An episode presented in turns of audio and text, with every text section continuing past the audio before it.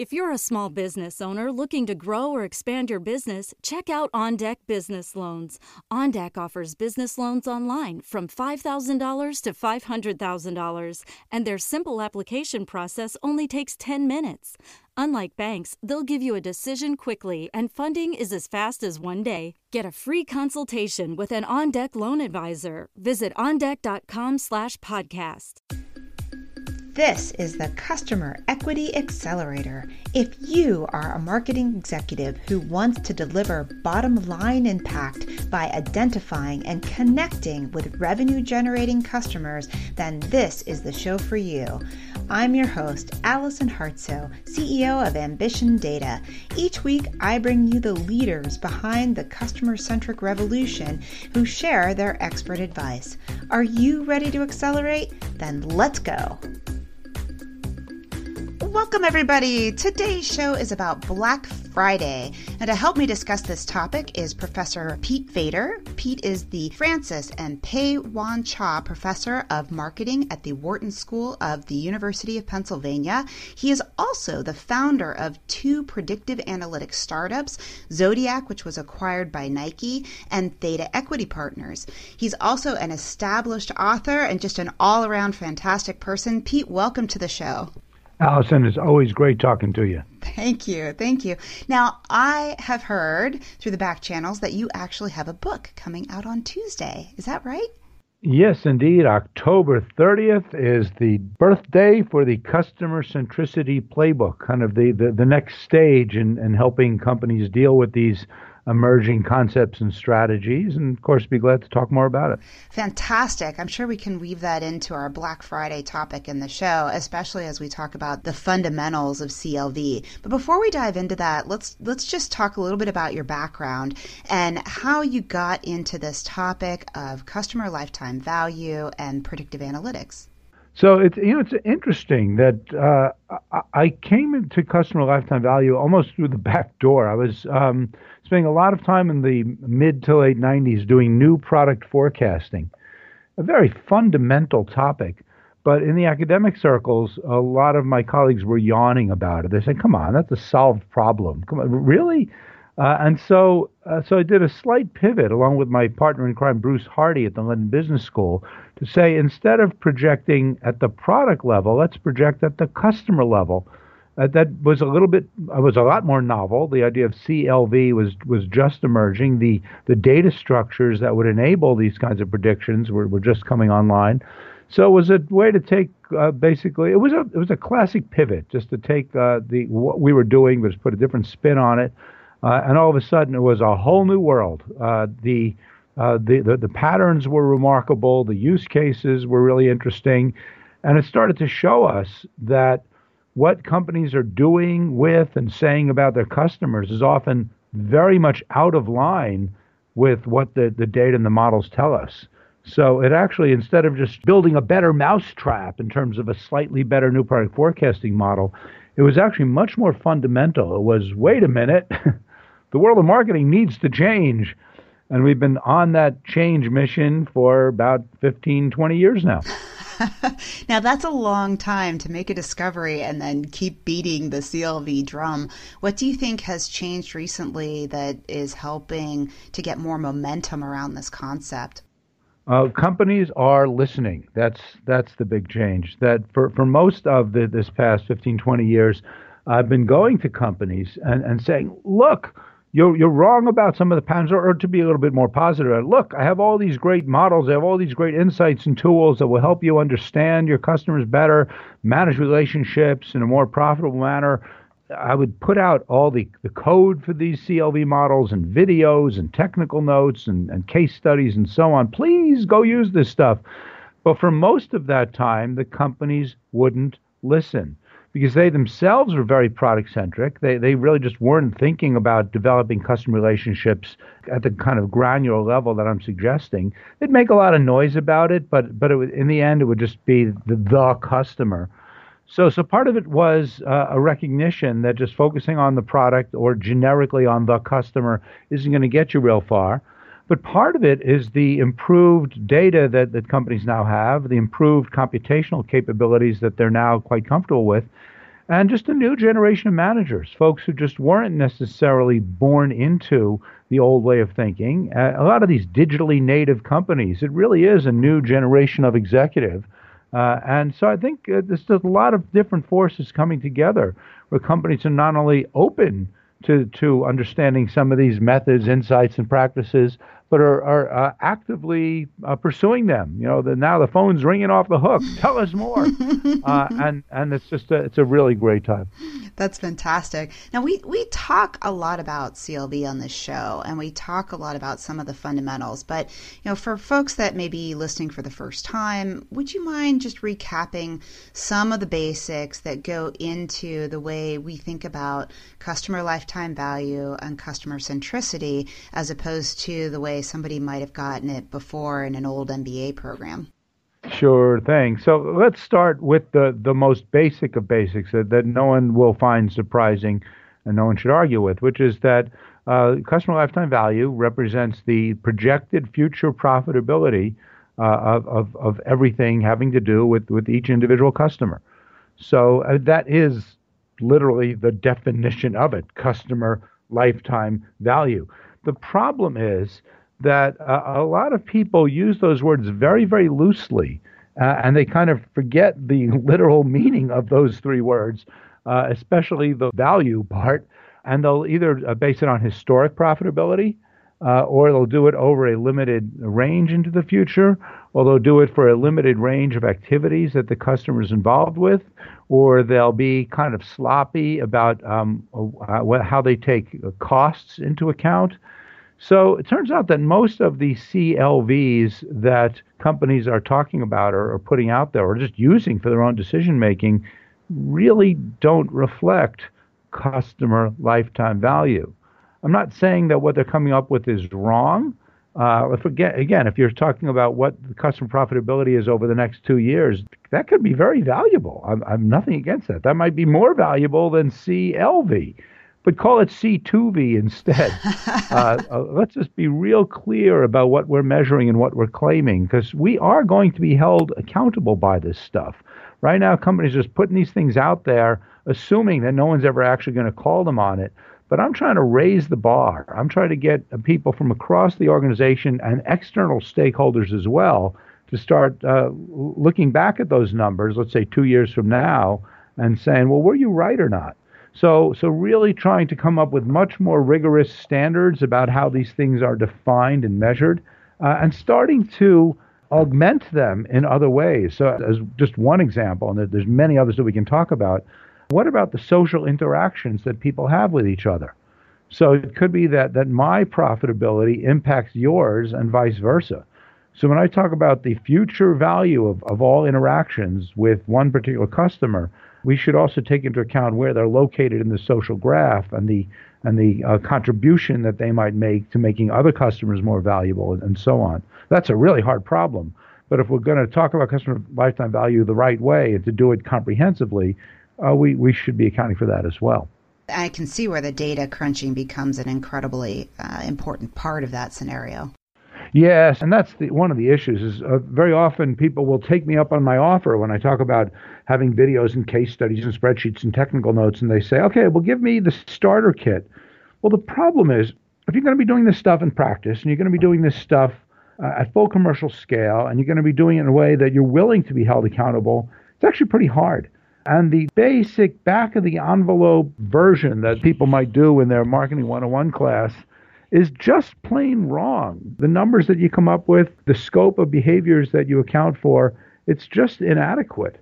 And so I don't even have, I never teach that kind of baby intro to lifetime value thing because I, I just don't want to be spreading bad practices. It's just not good to put out that baby version and say, ah, but that one's not right. Let me give you this one instead.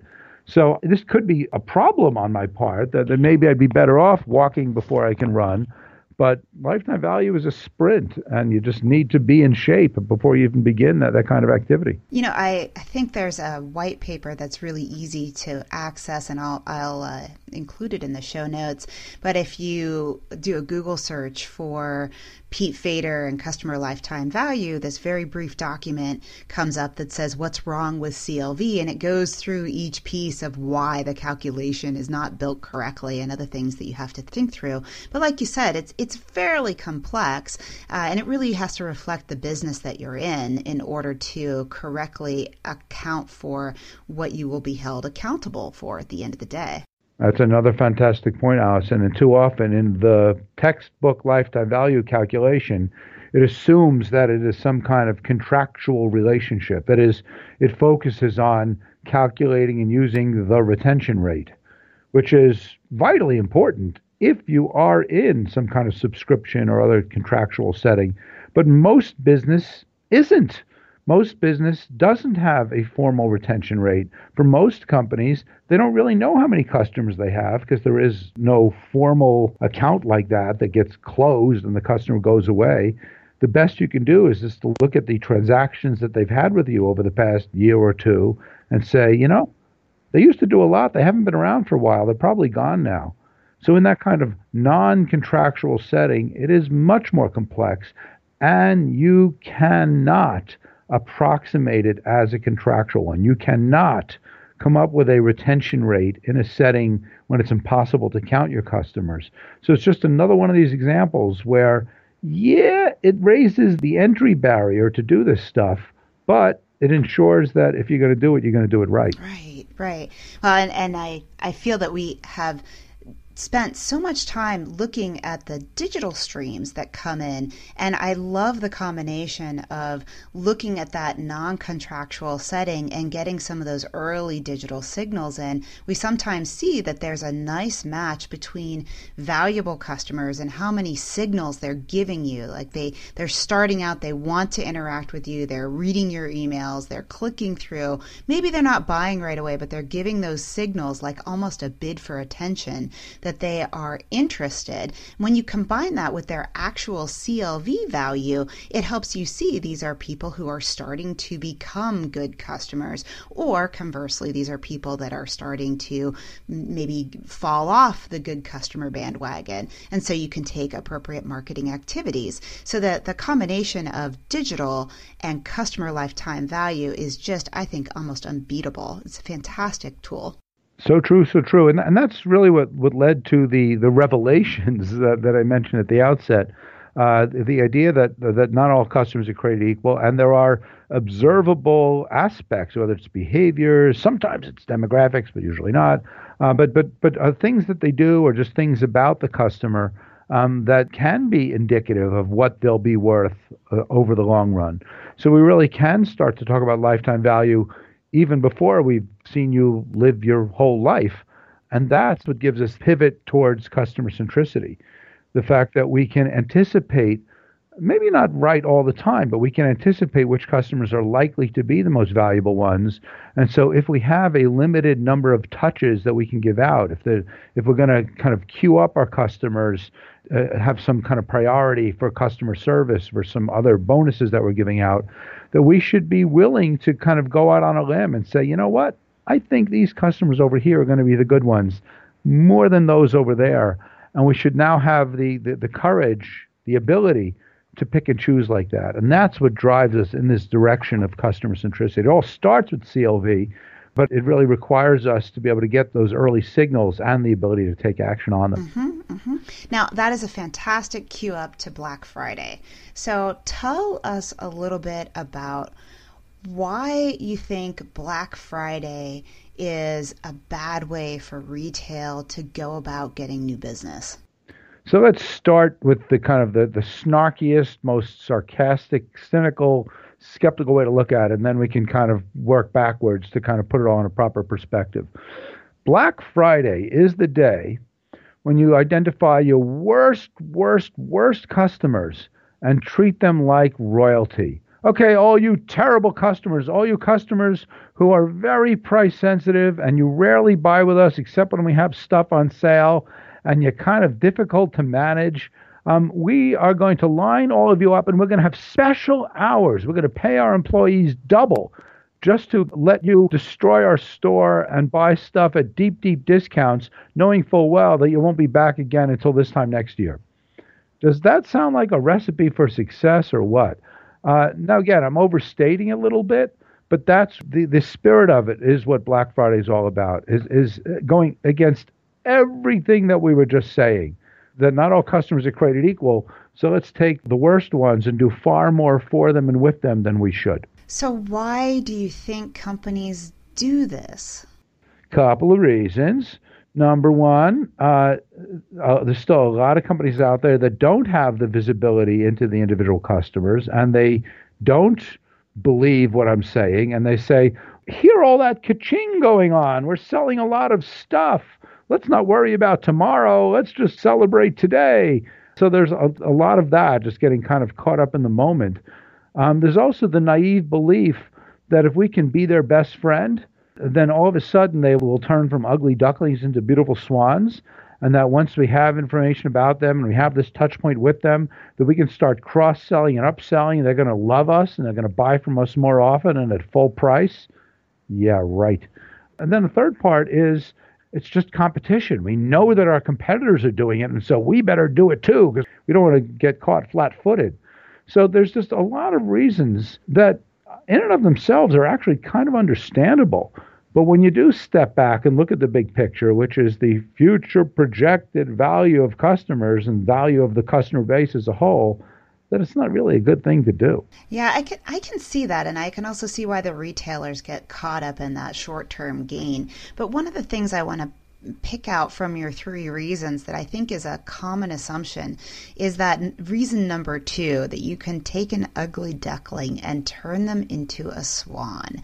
Why do you think so many retailers believe that if they just aggregate enough customers, they can grow them into higher value customers? And how have you figured out that it isn't actually the case? Well, again, this is this goes back to the revelation, but until that time, until the early 2000s, we really believed in marketing management, or, or worse yet, customer relationship management, that we can manage the customer relationship, that it's, it's kind of under our control, and that we have these godlike powers. And if we put the just right offer in front of the customer at the right time, then, then magical things will happen. And it turns out that behavior is much more random unpredictable, uh, that no matter how much data we collect on particular individuals, their decision to do stuff with us or their decision to kind of end the relationship is largely out of our control. And so a lot of this whole new era of looking at things is to recognize that there, there really is only so much that we can do. And that we do need to be opportunistic. And, and when the when an opportunity arises, and here's hey there's a chance here. A customer is seeking a way to deepen the relationship. We need to kind of pounce on it. But most customers aren't seeking that very often at all. Uh, and just because they're checking out stuff on the website doesn't mean that they're they're looking for us to kind of call them up and offer them a lot of stuff. So the traditional ways of quote unquote managing customer relationships cross selling and upselling like hey you know, people who buy this also buy that. or, hey, don't you want this nicer version? Um, they're not nearly as effective as we thought. And very often, when we look at them, not through the lens of how much stuff we're able to push out the door through such a campaign, but in terms of future value enhanced or created, they're, they're actually much more limited. And the ROI on those efforts aren't as, as great as we'd like to believe. So we really have to get much smarter about moving away from these kind of one size fits all practices of cross selling and upselling and think about more nuanced uh, ways to go. And of course, it's something that I make a great big deal about uh, in my new book that we, we need to think about some of the, the newer tools, some of which aren't exactly brand new, things like loyalty programs, or some of the, the really newer stuff like like customer experience activities or strategic account management or premium services uh, there, there are things that we can target more effectively to help us grow value or defend value with the right kinds of customers rather than the, the, the one size fits all approaches that companies have traditionally followed. So, based on maybe some things that you outlined in the playbook, can you And and I don't know if you actually have examples here, but are there ways that you'd like to see Black Friday retailers operate, or are there actual examples of Black Friday retailers who are doing things in a more customer centricity playbook way that are being more intelligent about it? So, how should it go at this time of year? Sure. So, so this this main framework that I just alluded to is we got to ask ourselves which kinds of customers are we, are we focused on, and what is it that we want to do with them. So, are we aiming at the high end or the low end of our customer pyramid? And are we trying to play offense to create more value, or are we trying to play defense just to kind of you know hold on to the customers? I would say that the kinds of Black Friday activities that, that we uh, usually associate with the holiday, and that I was just saying these snarky things about, should be put in the low value play defense bucket. So there are some things that we need to do just to kind of stay competitive and to hold on to that kind of not great relationship with those customers. Uh, so using Black Friday in some kind of defensive way, uh, which means yes, you got to maybe offer some discounts and maybe you got to offer some merchandising and messaging and, and so on, but not to the full extent that most companies are doing it. And instead, if you're going to be really putting yourself out there, you should be focusing those activities much more on the on the high end customers. So, for instance, instead of uh, throwing open the doors at midnight on, on Thursday night, right after everyone ate all their turkey, and kind of encouraging all these not great customers who are going to uh, come on in, um, you should be uh, devoting those extra hours and those extra activities to the high end customers. So, why not have uh, you know, this special uh, VIP shopping hours um, when uh, either open late or open early, only for customers who have shown or are projected to have the right kinds of behaviors. So why not uh, save some of the Black Friday activity as rewards um, and and using it as a way to kind of treat people really well instead of treating them like cattle, or as a, a wonderful, wonderful example and I don't think it was even intended this way, but it just came out that way. Uh, it's an example that I'm sure that many of your listeners are already familiar with. The whole opt outside uh, campaign that REI came up with a couple of years ago. The whole idea of, you know what, let's avoid that mad rush um, and, and let's just not even think about having all those crazy discounts. And instead, let's just talk about family and leisure and exercise and, and let's kind of play to the core of what REI is all about.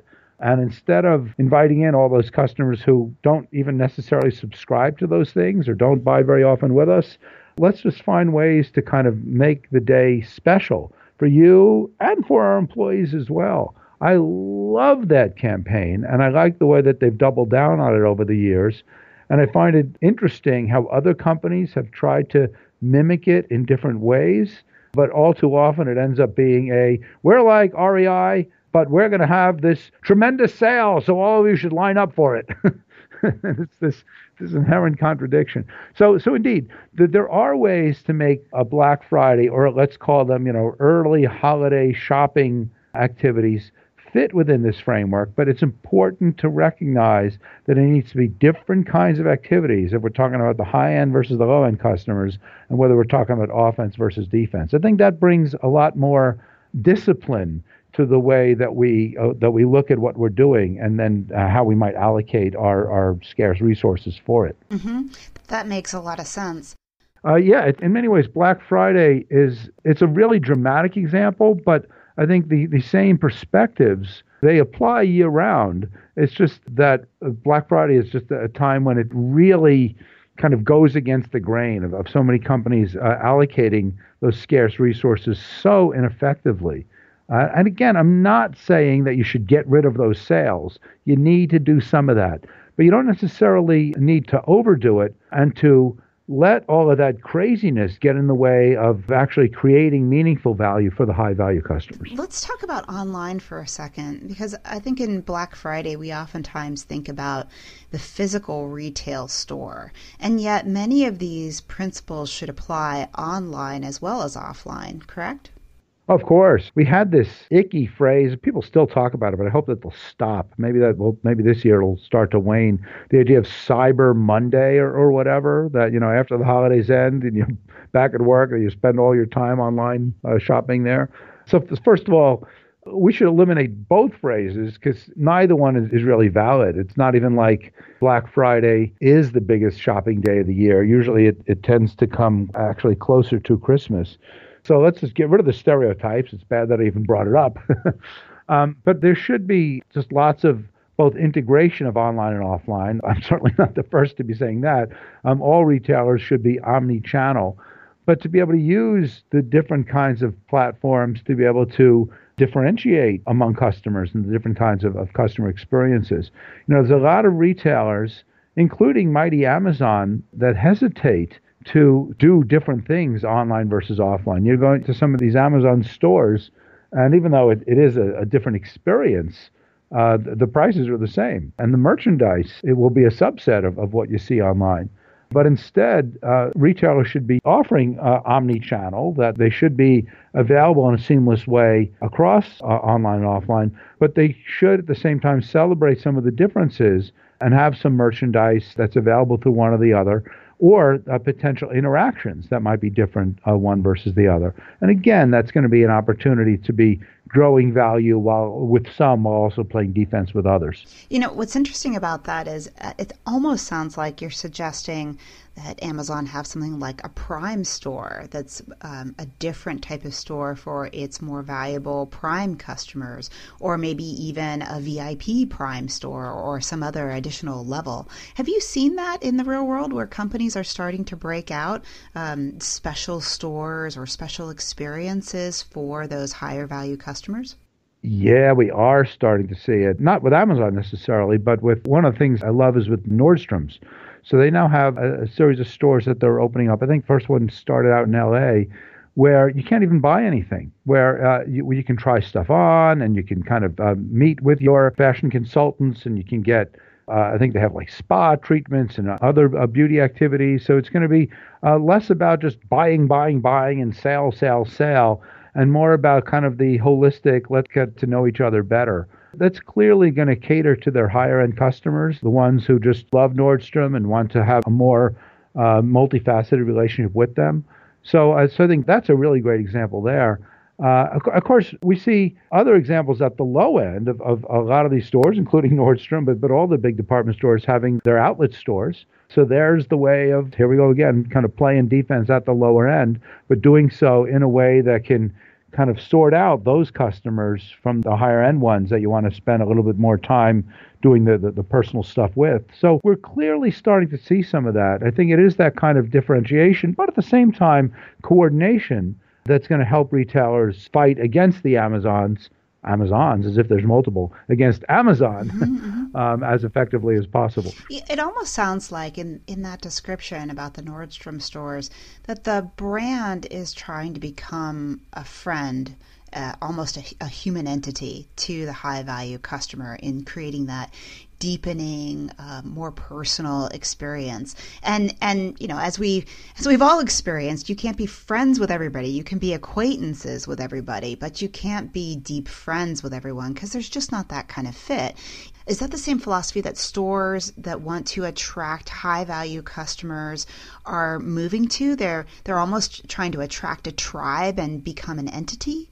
Well, we certainly see great examples of exactly that happening with all of these direct to consumer digitally native startups. So, starting with Warby Parker and right on down the line with the dozens that have followed suit, is they're kind of beginning not just with a product, but with a promise. And there's usually there's either some kind of a social angle to it, or they're meeting some kind of particular need that just the traditional players in their sectors uh, haven't been able to meet. So they're really setting themselves apart by saying, if you share this vision, then you know you want to kind of go deep with us.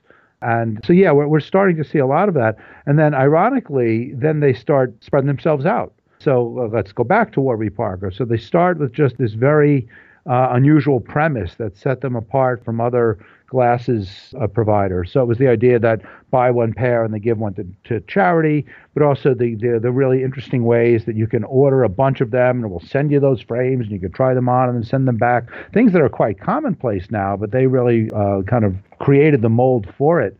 Uh, but then they start opening stores and they, they start becoming more broadly appealing to uh, other customers who didn't necessarily know about or, or resonate with that original appeal. So it is important at some point, as you said, to let everyone be your acquaintance, but to be selective about who your friends are and not to expect that everybody's going to want to be part of that club. And when you do have that core group that's part of the club, then you can build on it, just as you said with Warby Parker, stretching out and saying, okay, now we're going to have a slightly bigger club, but still a very selective, um, certain persona that they're after. That's right. And it takes us back to Black Friday. And so there's a real opportunity to say that for you members of the club, we're going to do something very special for you. That here's going to be a way to avoid the rush. And, and we're going to uh, come up with sales or we're going to come up with other kinds of uh, relationship enhancing activities that are a way for us to celebrate you. So I think it's it's a really great way to kind of zig when all of these big box stores are, are zagging, uh, and to show that we really can do something special there um, when you're tired of kind of waiting online and, and being mistreated by, by all these other vendors. Well, let's say that I'm convinced and I am a retailer and I, I've decided that I want to do something new with my store for Black Friday. We've talked about a couple examples, but could you give us a bit of a bulleted or a tactical list of what to do first, second, third in order to help my company pivot, my company being, you know, any generic retailer? Well, it goes back to the beginning of the conversation, it goes back to customer lifetime value the firms really need to double down on their efforts to tag and track their customers and recognize their value and measure as they interact with them how much are they enhancing, if at all, uh, the value of that customer. So it starts with that. That none of this, none of my, my Black Friday snark um, would make sense. None of it would be possible unless we're able to measure the value of customers. And as we started doing it through my first startup, Zodiac, we'd start to see all the incredible lack of value lining up around the store at midnight on Thursday night and saying, wait a minute, what are we doing? So it's important to really, really, really do that um, at a granular level and on a dynamic basis. Like I said, to say how much more or less valuable is the customer today than they were yesterday. So it starts there. And then it starts getting into this more uh, nuanced alignment of retention and development activities. That it's not just this one size fits all campaign, um, but it's going to be doing different things with different kinds of customers and measuring, measuring, measuring all along the way to find out which activities make most sense. You know, there's a real dilemma about we have these high value customers over here. So should they be the ones that we go after first? Um, or do we kind of just leave them on cruise control because they're already high value and spend those touches on the low, lower value customers instead? That's a real tough challenge. And the answer is, well, it depends. And so that's why we need to measure all the time and find out which kinds of activities for which kinds of customers are value enhancing and at which times should we just leave those high value customers alone because we don't want to annoy them you know, they became great customers on their own without us annoying them. So it's not clear that we need to keep reminding them of how valuable they are to us. That actually might hurt their value. so it's, being really careful about the tactics that we use, running experiments, measuring after the fact, and then learning kind of on a meta level. What are the characteristics of the tactics that are value enhancing versus value defending for different kinds of customers? I think that's an excellent point about running experiments and learning and being very careful about what activities you do. Um, just a week or two ago, we had the brand marketing director from Winky Lux, which is one of these star uh, fast retail companies, and she was talking about how they were getting ready to kill a product in the product set, but when they looked at who was actually buying it, they realized it was a high value customer favorite product, and that if they married it with other products in a specific way, they would be able to, and they did, um, take the people who were in the middle levels and help get them to be a little bit higher in retention, become a little bit more high value. So by analyzing not just product, but actual merchandising with the connection of the customer value, they were able to increase the overall value of the base, which is uh, going exactly back to your point about testing and ex- running experiments. They didn't know what answer they were going to get. That is such a great example, Allison. I'm going to have to go back and listen to that podcast myself because that idea of judging products on the basis of who buys them as opposed to how many units we ship out, that is just such a, a wonderful illustration of what customer centricity is all about and, and how it contrasts very sharply with the usual product focused views. Now let's go back to Black Friday because a lot of those products that are moving most rapidly are the ones that are appealing to low, low value customers. Or maybe I'm speculating a little bit about that, but but it stands to reason that the people who are just waiting outside the door and they're going to come in, you know, let's watch to see which products they're running after. And it's probably those kinds of products that are uh, that are magnets for the worst kinds of customers. Now, I'm not saying we should abandon all of those products, but we should keep in mind that just because something is a bestseller doesn't mean that it's enhancing the most ongoing and future value for us. And so we really need to figure out uh, uh, which products are most appealing and, and least appealing to our most valuable customers and kind of look at the portfolio of products in the same way that we look at the portfolio of customers. Now, I'm going to take a guess here because I haven't been very close to Theta Equity Partners, but is that what you're trying to help people see in the uh, with Theta Equity Partners, helping them see how companies build value through the customer base as opposed to the product sales? Yes, indeed. Yes, indeed. Yes, indeed. So, so what we were doing with Zodiac was much more micro. So, how valuable is this customer? And therefore, how valuable was that product or that campaign? At uh, Theta Equity Partners, we're operating at a much higher level. We're not doing any of that micro kind of stuff. Uh, instead, we're saying just how valuable is this overall set of customers? How much can we break it down for the cohort we just acquired versus the cohort we acquired last year? And and what's the linkage? I mean, here's the important part between the overall amount of customer equity and the overall value of the firm. Let's tie customer valuation to market valuation and show companies, first of all, are the two lined up? And if they're not, why is that the case? Is it that shareholders are not seeing all the value residing in these customers? Or is it that they're seeing other sources that the customers are only so valuable but they're uh, kind of overvaluing the company because they're kind of seeing value that might not really be there, that can't be born through the customers. So let's try to bring some rigor and discipline on the finance side through customer evaluation and then then work backwards then give the companies both the courage and the tools that on their own they can start to do some of the, the more micro activities. This always reminds me of what you used to say, which is that the CFO has to get on board with the CMO's customer centric methodologies in order for it really to take flight. And it sounds like this is exactly anchored to that um, that idea. Yes, yeah, indeed. That, that our clients are the CFOs or the, the VPs of investor relations. And it's been really, really heartening to see uh, how many of them and, and how immediately they get this message. Uh, again, they don't necessarily care about all that marketing stuff. They just want to make sure that what they're saying to their external stakeholders is aligned with the true value of the firm. That as they go out there and, and think about, uh, say, uh, merger and acquisition activities, they want to make sure that they're doing it correctly. Uh, and then after they see that these models work in terms of corporate valuation, to be able to then have that partnership with the folks in marketing. Again, that's not why they're doing it, but it's wonderful icing on the cake that it can create a more uh, productive and aligned conversation within the organization as well. Pete, would you like us to link to the corporate valuation papers that you and Dan McCarthy did in the show notes or as part of this podcast? Of course, yeah. that's the nice thing about it is that even though we have this commercial enterprise, Theta Equity Partners, and there's lots of information on that website as well a lot of it begins with some academic work that Dan and I have done. So there's no kind of black box secret sauce here. We've put a lot of these methods out there.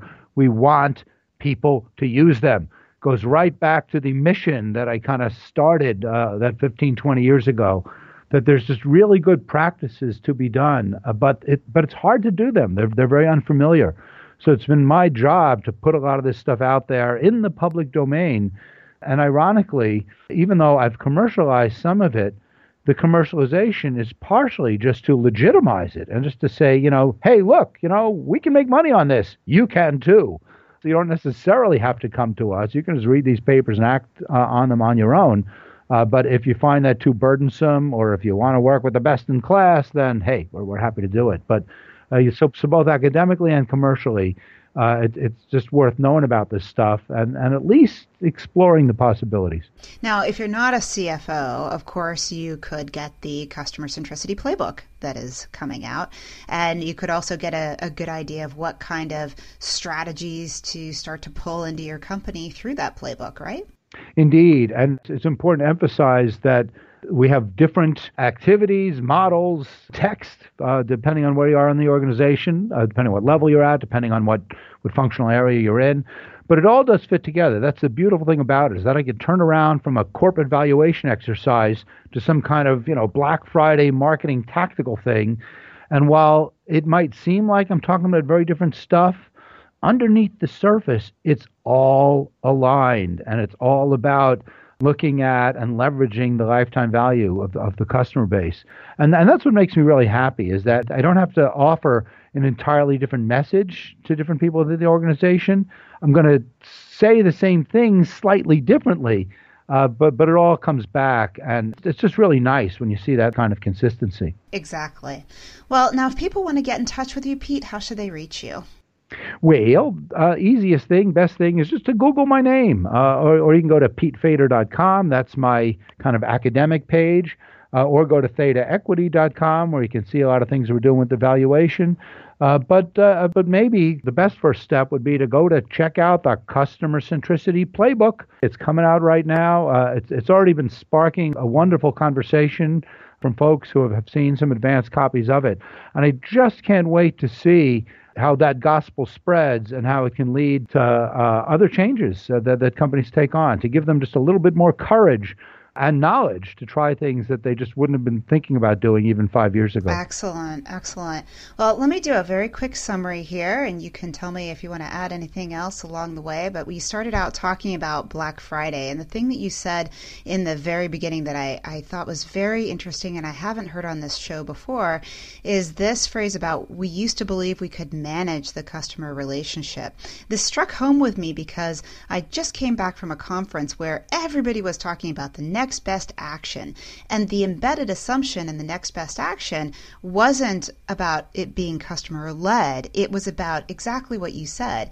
If you just put the right thing in the front of the customer, then the customer will take it. That that it's just like you're feeding somebody a series of treats in order to get them into a particular activity. But what you said is that the behavior is really more random and there's only so much we can do and that we need to acknowledge that limitation by creating that relationship with customers, understanding their value, and thinking about more nuanced ways to go. And that's particularly what's wrong with Black Friday. Did I get that right? That's a wonderful summary, Allison. It's probably better than the, the, the previous uh, 45 minutes. So good job on that. and then we talked about what kind of impact can I get. You had said that are we playing offense, which is about creating more value in existing customers, or are we playing defense, which is about holding on to the customer base? And Black Friday was really about holding the line and setting the defense. And and then you said it's okay to have some discounts. Like we don't need to completely do away with discounting altogether, but the sense that the companies could devote all that effort to higher end customers and you know how would you reward and treat your higher value customers as opposed to just a free for all for people that you might never see again until next year. That's right. And and you know one piece of the equation that we haven't touched on, Allison, is customer acquisition. Uh, so far, we've been talking entirely just about the care and feeding of the existing customers, but and, and we don't have the time to get into it just now. But but it's real important to point out that when we're talking about playing offense, as you said, we're we're creating and extracting more value out of the existing customers, but there's also that whole idea of going out there and finding new customers as well. Uh, that should be part of the holiday season is bringing in new customers. And unfortunately, a lot of the Black Friday activities the new customers are bringing in aren't going to be very good ones. Exactly. So then we're going to be stuck with even more bad customers, making a bad thing worse. Exactly. I, I think that's maybe that's a topic for a future episode, and and such a good point. So then we talked about what to do next, and obviously you have to measure, you have to understand who is coming in, get your CLV calculations, uh, and and then you actually called out some interesting avenues here that it's not just about the fact that I could look at it from the customer centricity playbook and the activities I could take there, but the interlocking of that with the theta equity side, which is A, I could also look at how my company is valued and then everything underneath uh, connects. And I think that's something really beautiful that most companies don't see and is incredibly valuable. So thank you for calling that out in the uh, in the steps of things to do next. And Allison, thanks for being just a great big platform megaphone for uh, taking some of these ideas and, and truly uh, making them accessible to a very broad audience. Thank you, Pete. Well, as always, links to everything we discuss are at ambitiondata.com slash podcast. Pete, thanks so much for joining us today. I really enjoyed Allison, and I'm hoping to see just a little bit more, a little bit more rationality when it comes to uh, to Black Friday this year. Uh, every year, we'll take a step in the right direction. We'll have to wait and see. Remember, everyone, when you use your data effectively, you can build customer equity. It's not magic, it's just a very specific journey that you can follow to get results. I've been chatting with Wharton professor Pete Fader about the new book he wrote with Wharton Interactive executive director Sarah Toms. It's called The Customer Centricity Playbook Implement a Winning Strategy Driven by Customer Lifetime Value.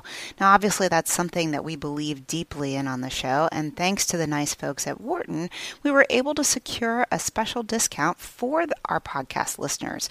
So if you go to bit.ly slash ambition data, which is bit.ly slash ambition data bit, B-I-T, dot L-Y slash ambition data, A-M-B-I-T-I-O-N-D-A-T-A, you will receive a 30% discount off the ebook retail price.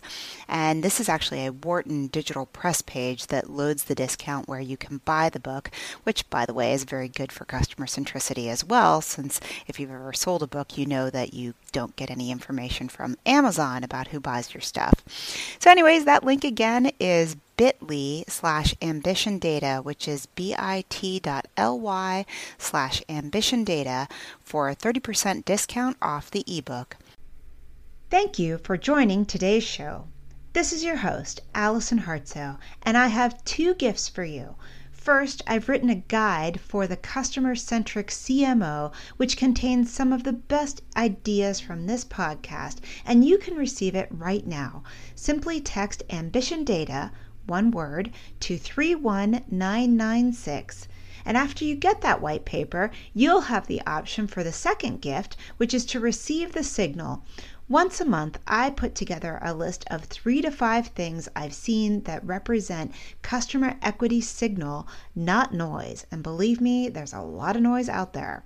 Things I include could be smart tools I've run across, articles I've shared, cool statistics, or people and companies I think are making amazing progress as they build customer equity.